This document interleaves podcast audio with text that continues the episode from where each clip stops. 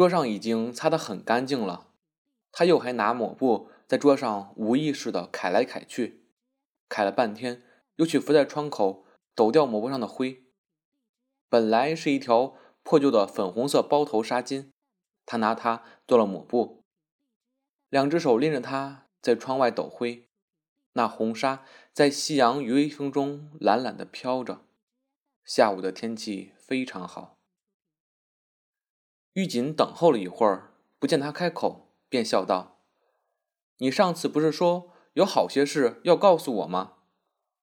曼桢道：“是的，不过我后来想想，又不想再提起那些事了。”玉锦以为他是怕提起来突然引起伤感，他顿了一顿，方道：“说说，也许心里还痛快些。”曼桢依旧不作声。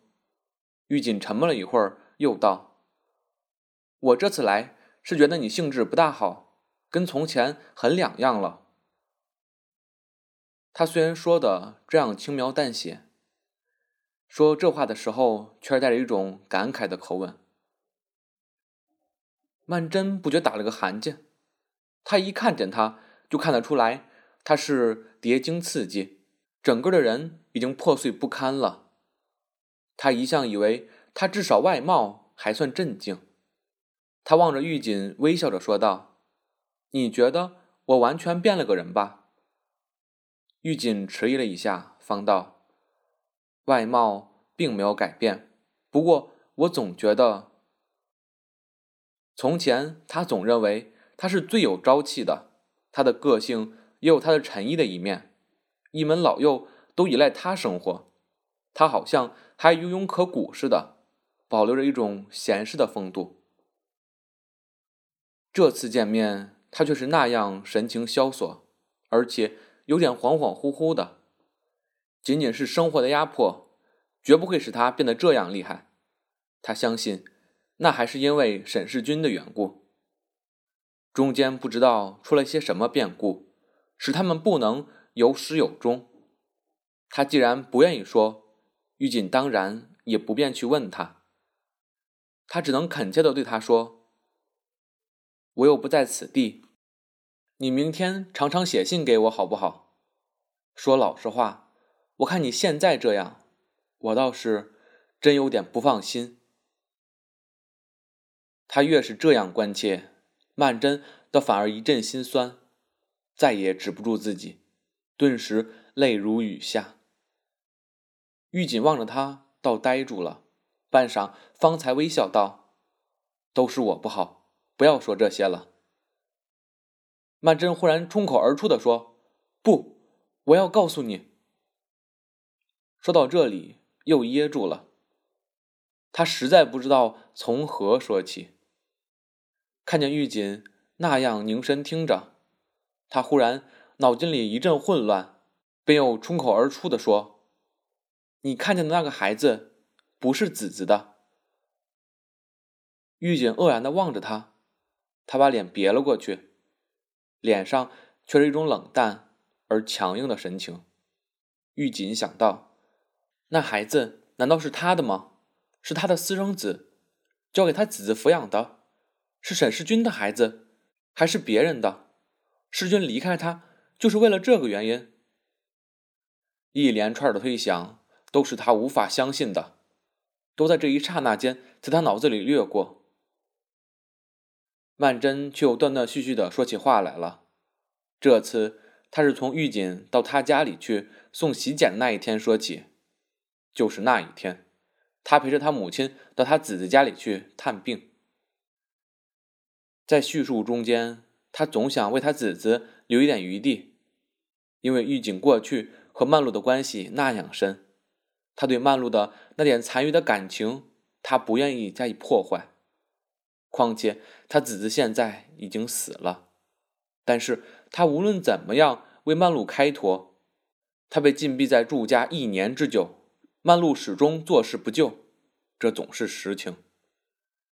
玉锦简直觉得骇然，他不能够想象曼璐怎样能够参与这样卑鄙的阴谋。曼璐的丈夫他根本不认识，可能是一个无恶不作的人。但是曼璐，他想起他们15、16岁的时候刚见面的情景，还有他们初订婚的时候，还有后来他为了家庭出去做舞女和他诀别的时候。他所知道的他是那样一个纯良的人，就连他最后一次看见他，他觉得好像变粗俗了，但那并不是他的过错。他相信他的本质还是好的。怎么他对他自己的妹妹就是这样没有人心？曼桢继续说下去，说到她生产后好容易逃了出来，她母亲辗转访到她的下落，却又劝她回到祝家去。玉锦觉得她母亲简直荒谬到极点，她气得也说不出话来。曼桢又说，她姊姊后来病重的时候亲自去求她，叫她为孩子的缘故嫁给洪才，又被她拒绝了。她说到这里，声调不由得变得色质而低沉，因为当时虽然拒绝了，现在也还是要照死者的愿望去做了。她也晓得这样做是不对的，心里万分矛盾，非常需要跟玉锦商量商量，但是她实在没有勇气说出来。她自己心里觉得非常抱愧，尤其觉得愧对玉锦。刚才他因为顾全玉锦的感情，所以极力减轻他姊姊应负的责任，无形中就加重了洪才的罪名，更把他表现成一个恶魔。这时候他忽然翻过来说要嫁给他，当然更无法启齿了。其实他也知道，即使把他说得好些，成为一个多少是被动的人物，玉锦也还是不会赞成的。这种将错就错的婚姻，大概凡是真心为他打算的朋友都不会赞成的。他说到他侄的死就没有再说下去了。玉锦抱着胳膊垂着眼睛坐在那里，一直也没开口。他实在不知道应当用什么话来安慰他。但是他这故事其实还没有完。玉锦忽然想起来，这次他那孩子生病，他去看护他，在祝家住了那么些日子，想必他和洪才之间总有相当的谅解，不然他怎么能够在那里住下去，而且住得这样久？莫非他已经改变初衷，准备为了孩子的幸福牺牲自己和洪才结婚？他甚至于疑心他已经和洪才同居了。不，那倒不会，他绝不是那样的人，他未免把他看清了。他考虑了半天，终于很谨慎地说道，我觉得你的态度是对的，你姊姊那种要求简直太没有道理了，这种勉强的结合岂不是把一生都葬送了？他还劝了他许多话，他从来没有听见玉锦一口气说过这么多话。他认为夫妻俩共同生活，如果有一个人觉得痛苦的话，其他的一个人也不可能得到幸福的。其实也用不着他说，他所能够说的他全想到了，也许还更彻底。譬如说洪才对他，就算他是真心爱他吧，像他那样的人，他那种爱是不是能够持久呢？但是话不能这样说，当初他相信世钧是确实爱他的，他那种爱也应当是能够持久的，然而结果并不是。所以他现在对世界上任何事物都没有确切的信念，觉得无一不是渺茫的，倒是他的孩子是唯一的真实的东西。尤其这次他是在生死关头把他抢回来的，他不能再扔下不管了。他自己是无足轻重的，随便怎样处置他自己，好像都没有多大关系。譬如他已经死了。玉锦又道，其实你现在只要拿定了主意，你的前途一定是光明的。他不过是一些勉励的话，曼桢听了却觉得心中一阵伤惨，眼泪又要流下来了。老对着他哭算什么呢？玉锦现在的环境也不同了，在现在这样的情形下，他应当稍微有分寸一点。他很突兀地站起身来，带笑说道：“你看我这人，说了半天废话，也不给你倒碗茶。”五斗橱上附着两只玻璃杯，他拿起一只来，迎着亮照了一照，许久未用，上面也落了许多灰。他在这里忙着擦茶杯找茶叶，玉锦却愣住了。他为什么忽然这样客套起来，倒好像是不愿意再谈下去了。然而他再一想，他那些劝勉的话也不过是空言安慰，他对他实在也是爱莫能助。